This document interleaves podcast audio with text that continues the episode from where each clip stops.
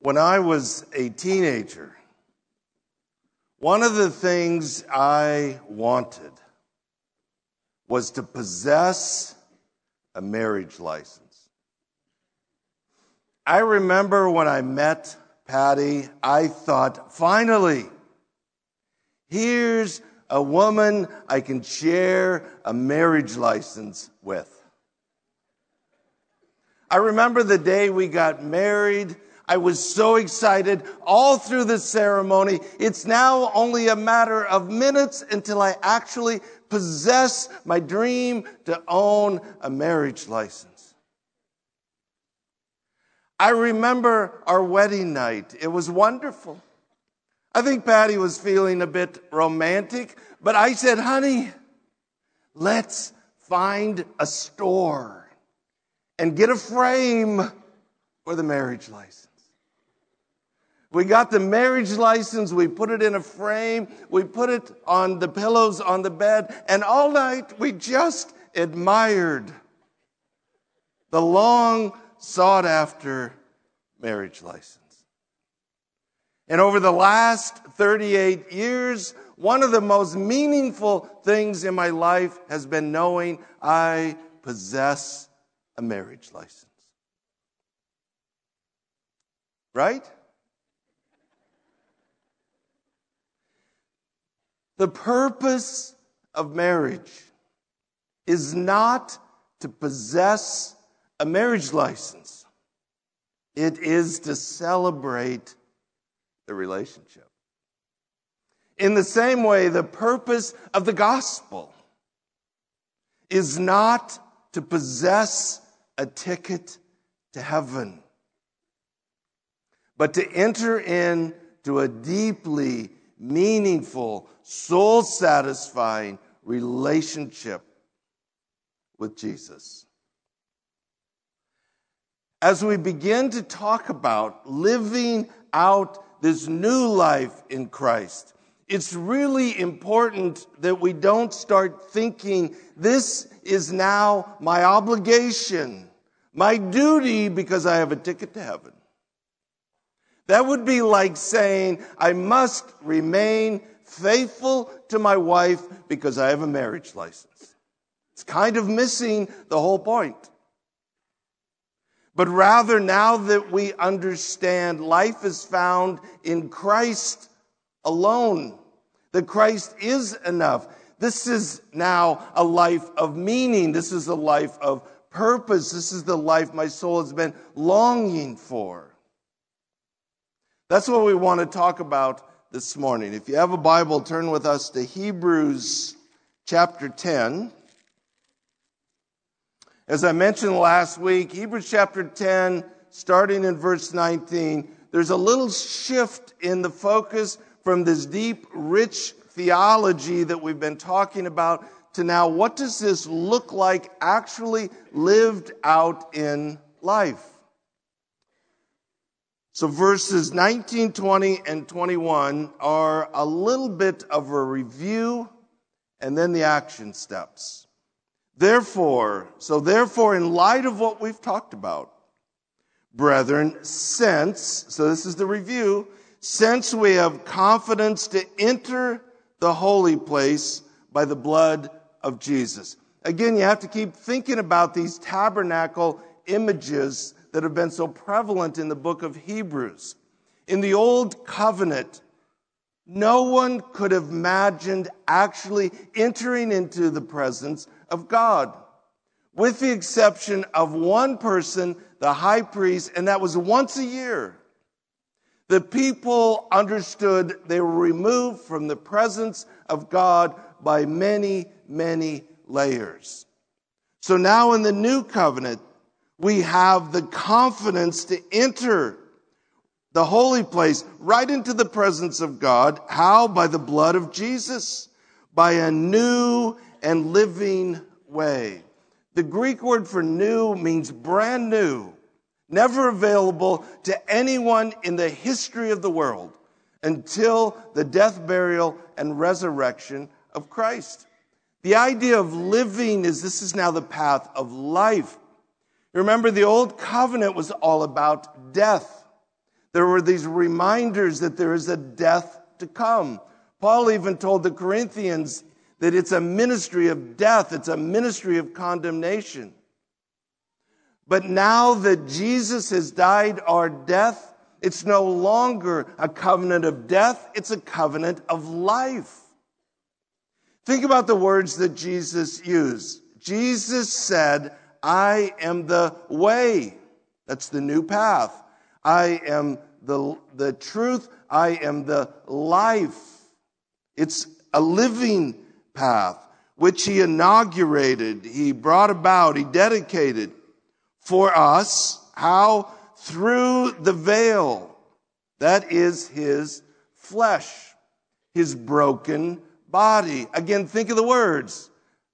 I am the way, the truth, and the life. No one comes to the Father but what? Through the veil, through me. This is all the language that Jesus used and the writer of Hebrews is using.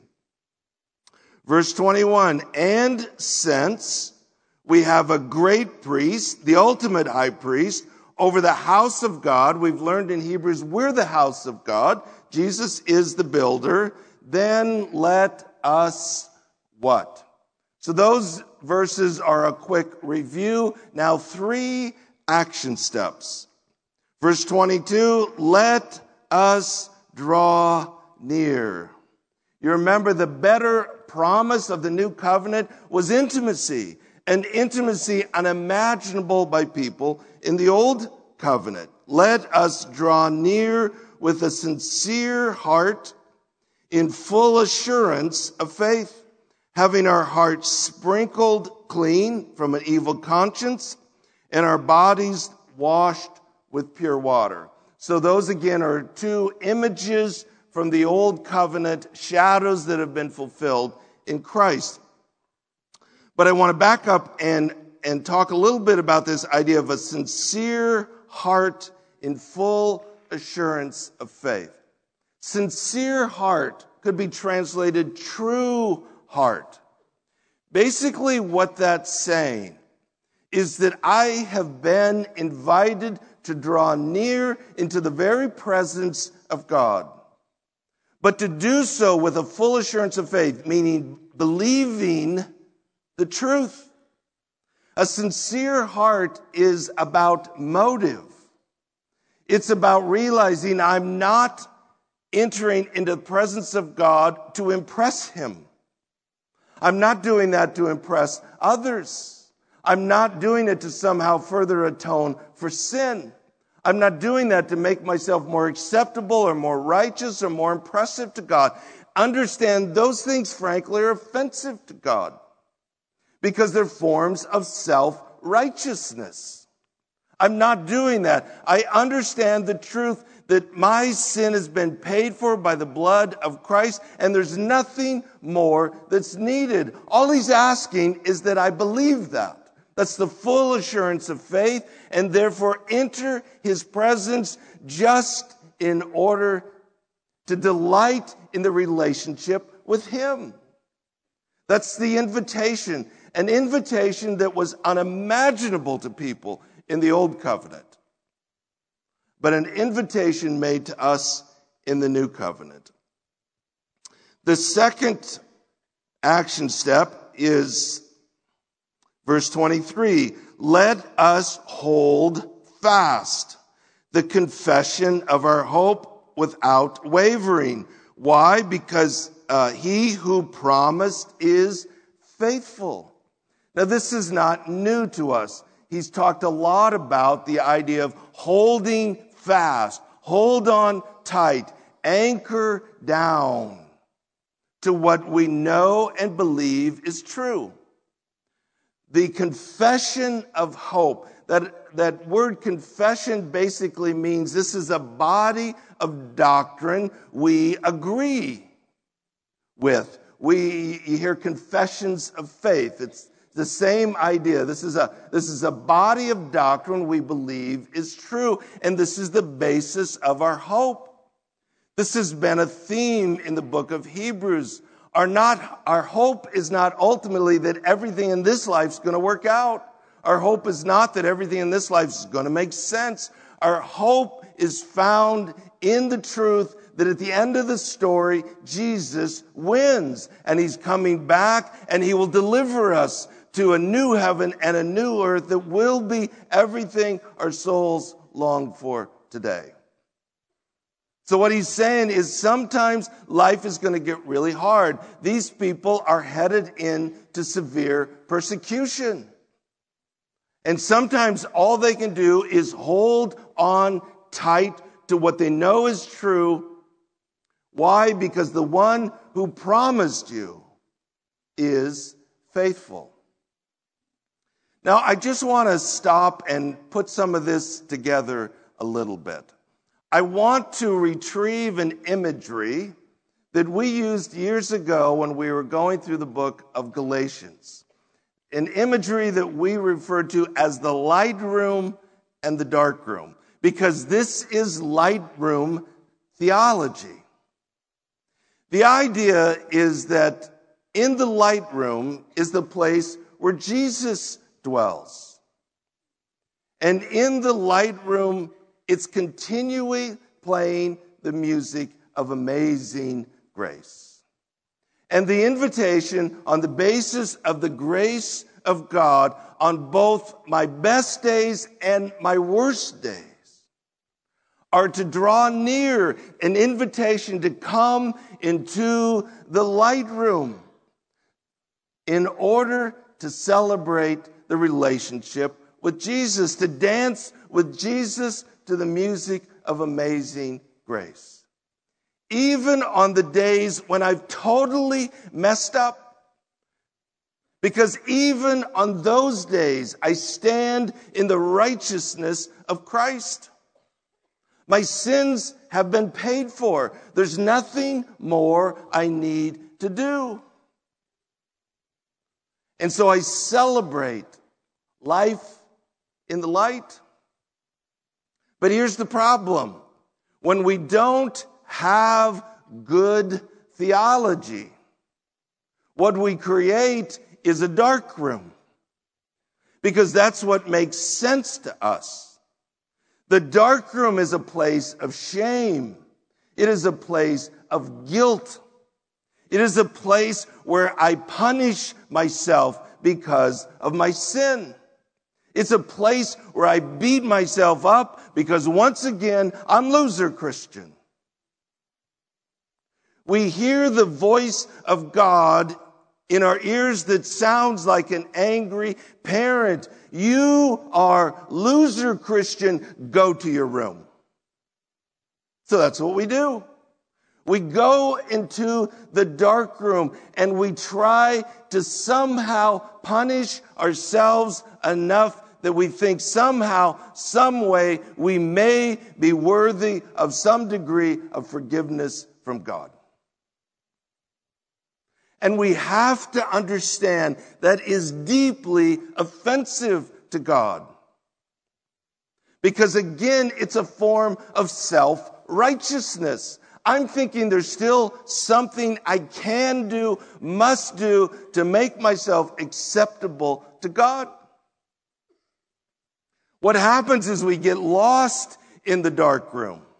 We define ourselves as loser Christian, so I live like loser Christian, and I just begin this cycle that keeps me in bondage.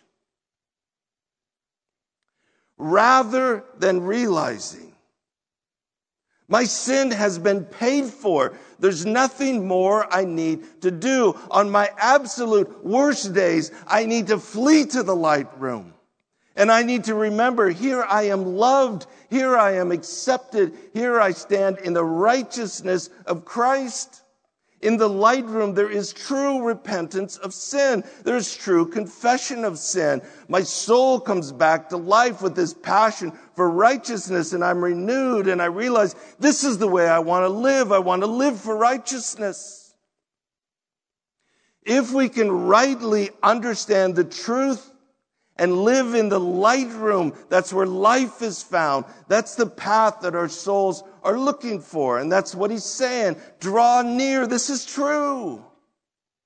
You just have to believe it's true. This is the basis of our hope. Third action step, verse 24.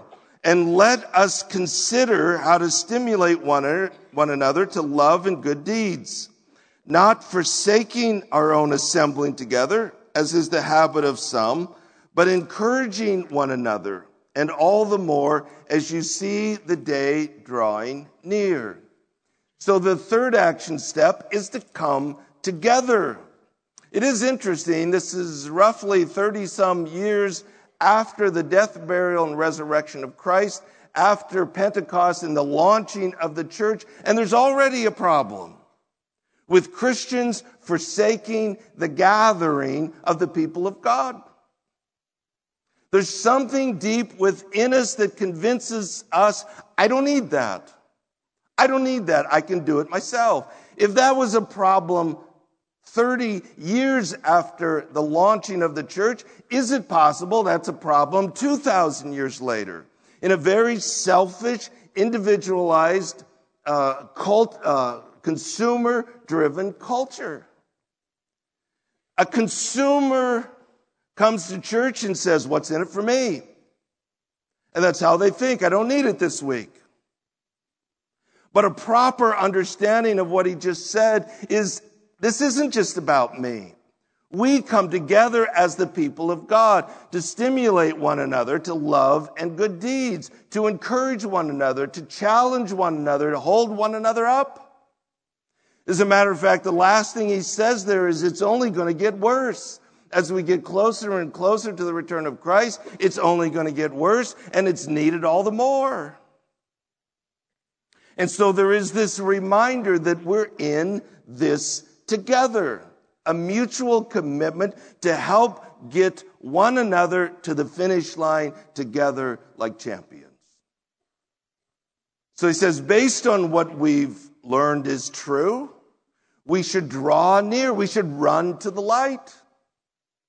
We need to hold fast, we need to hold on tight to what we know is true because he who promised will be faithful. And sometimes life is going to get really, really hard. And we come together. We come together to worship. We come together to encourage. We come together to challenge. We come together as part of our expression. We are in this together as the people of God. And let's together challenge ourselves to make it to the finish line as champions. Starting then in verse 26, through verse 31, this is what's referred to as the fourth uh, warning passage in Hebrews. So it's interesting to note all four warning passages have the same focus. None of them are focused on bad behaviors. All of them are focused on the truth. Understanding and believing the truth and the danger of no longer believing the truth. So this one is the same in that way. So there's many different opinions, many different interpretations. This one is very similar to Hebrews chapter 6. So it would be right to say how we interpreted Hebrews 6 is going to strongly influence then how we interpret this passage, and that is certainly the case. So I'm just going to give you what I think makes the most sense. So verse 26, for if we go on sinning willfully. Okay, this is the core issue. What is the sin? It's something that has been happening. You tell by the verb tenses. It's continuing to happen, and it's not accidental, it's willful. It's on purpose. So, what is that? Now, some would just say it's any sin. But that makes no sense. That's not been the discussion of Hebrews at all. That's certainly not been the discussion in this context. So, what is the problem? Well, let's see if the text helps us with that. For if we go on sinning willfully, after receiving the knowledge of the truth, so now we know what's true, there no longer remains a sacrifice for sins. Now, this sounds a lot like Hebrews 6. Now we know the truth, and we've done something with the truth that has now prohibited the forgiveness of our sins. So all that remains is judgment. So now we know that sin has something to do with the rejection of the one means of salvation. That's why all that's left is judgment. Verse 27, but a terrifying expectation of judgment and the fury of a fire which will consume the adversaries. So, starting in verse 28, he's going to make a logical argument from the old covenant into the new covenant. Verse 28 Anyone who has set aside the law of Moses, meaning the old covenant, dies without mercy on the testimony of two or three witnesses. Okay, now the pieces are coming together. We've come across this idea of willful sin a couple times already in the book of Hebrews. It's not language we typically use, but very familiar in the Old Covenant. It's what he's referring to here. In the Old Covenant, if someone sinned, there was a sacrifice for sin. But if someone rejected the Old Covenant, meaning they rejected the law of Moses, they reject the tabernacle and the sacrificial system. They reject everything that it represents. Then there is no basis for mercy. They've rejected that which God has provided to cover their sins. Therefore, the only thing left is judgment. In the Old Covenant, that was actually a capital offense. If there were two or three witnesses that could confirm this person has rejected the law of Moses, the old covenant, then they were put to death. So the logic of the argument is if the punishment was that severe for rejecting the shadow, the old covenant, then, verse 29, how much severer punishment do you think he will deserve? Who has trampled underfoot the Son of God and has regarded as unclean the blood of the covenant by which he, or could be translated, by which one was sanctified and has insulted the Spirit of grace. So what he just said is, if this is the consequence for rejecting the old covenant, how much more severe are the consequences going to be for rejecting the new covenant? So basically, they, they despise, they trample underfoot the Son of God and the blood he shed for their sin. Saying it's unclean is just simply saying it's just blood. He was just a guy and he died, and that's all there is to it. There's no saving power to the blood of Jesus.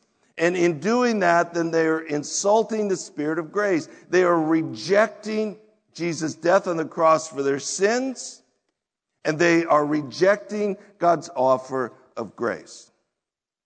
At this point, I would say the willful sin is obvious. It's defined in the text. What they had been doing was rejecting Jesus and maintaining the old covenant. That was their sin. Now they know the truth. They've been enlightened, but they're choosing not to believe it. Therefore, their sin is they are trampling underfoot the Son of God. They are rejecting the blood of Jesus for their sins. They are rejecting this message of grace which leaves them with no other option but judgment. Which is what he says. Verse 30, for we know him who said, vengeance is mine, I will repay. And again, the Lord will judge his people. It is a terrifying thing to fall into the hands of the living God. Now we know from earlier passages in Hebrews, we've identified these, that there is a concern that the writer has that there may be some among them who do not really believe. We've seen that in several places. When he opens in verse 26 with the word we, it's an editorial we. It'd be no different than me saying this morning, if we reject Jesus. That doesn't mean I'm rejecting Jesus. It's just the editorial we, if some among us. This has been a concern all the way along. He's writing primarily to believers, but has a concern. There's some that aren't truly believers. And this is the fourth time he's offered a warning passage. So, a couple of things. One is human nature, such as it is, means that if this morning you receive 10 compliments and one criticism, what are you going to fuss over all afternoon? It's the criticism. We all get that. So after all this wonderful, beautiful, hope-filled theology, people get hung up on these warning passages. Oh no, what if that's me? So let's be clear here. If you are uh, willfully, intentionally rejecting Jesus and his death on the cross for your sins, then it is you. But if that's not what you're doing, then it's not you. The second thing would be to understand this is continuing willful action. So I may be rejecting Jesus tomorrow, uh, today, but if tomorrow I decide to receive Jesus, I experience his salvation. I'm no longer guilty of that sin and I can be forgiven. The only unpardonable sin is to die without ever accepting Jesus' death for my sin. At that point, there is no basis by which God can forgive. You can reject him up to five seconds before you die. And if in that moment you choose Jesus, God is faithful to save. All right.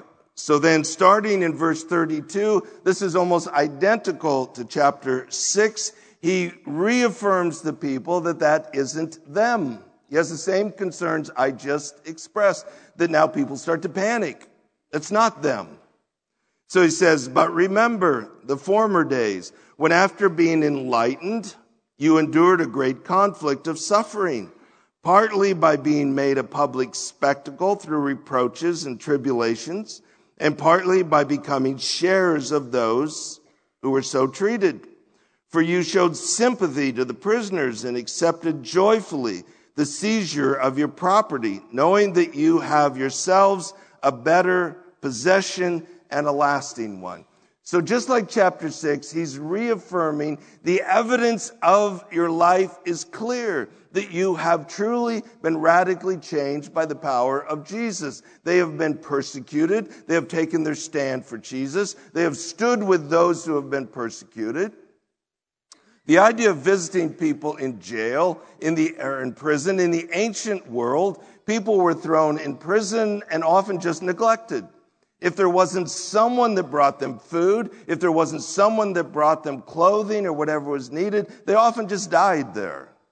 So the idea was that the Christians brought them what they needed, but in so doing that, they out themselves as fellow Christians, setting themselves up for persecution. It wasn't just a nice thing to do. It had serious consequences. They had their possessions seized But they're okay with that. They're joyfully okay with that because they understood what they had was more valuable and would last forever. So what the writer is saying is the evidence is overwhelmingly clear. You have been radically changed by the power of Jesus. Verse 35. Therefore, do not throw away your confidence. Don't panic. Because confidence has a great reward. For you have need of endurance, perseverance, so that when you have done the will of God, you may receive what was promised. Then he quotes from Isaiah, For yet in a very little while, he who is coming will come and will not delay the return of Christ. Then he quotes from the prophet Habakkuk, But my righteous one shall live by faith. And if he shrinks back, my soul has no pleasure in him. Verse 39. But we are not of those who shrink back to destruction, meaning they're true believers, but of those who have faith to the preserving of the soul. What he's saying is that they need to look at their lives and once again the evidence is there. They do truly believe. This does matter to them. They aren't rejecting the Christ. And so they need to have confidence. They need to persevere. What he's basically saying is life's going to get really hard. And you're going to have to persevere all the way to the end. But we want to finish this race like champions. And to do that, we have to have confidence. We have to remember what's true. We have to believe what's true. All the way to the finish line. He says, because of what is true. These are our action steps. We draw near. We run to the light. We dance in the presence of Jesus. Not because we perform so well today, not because we're super Christian, not because we deserve it, but because of what Jesus has done on our behalf.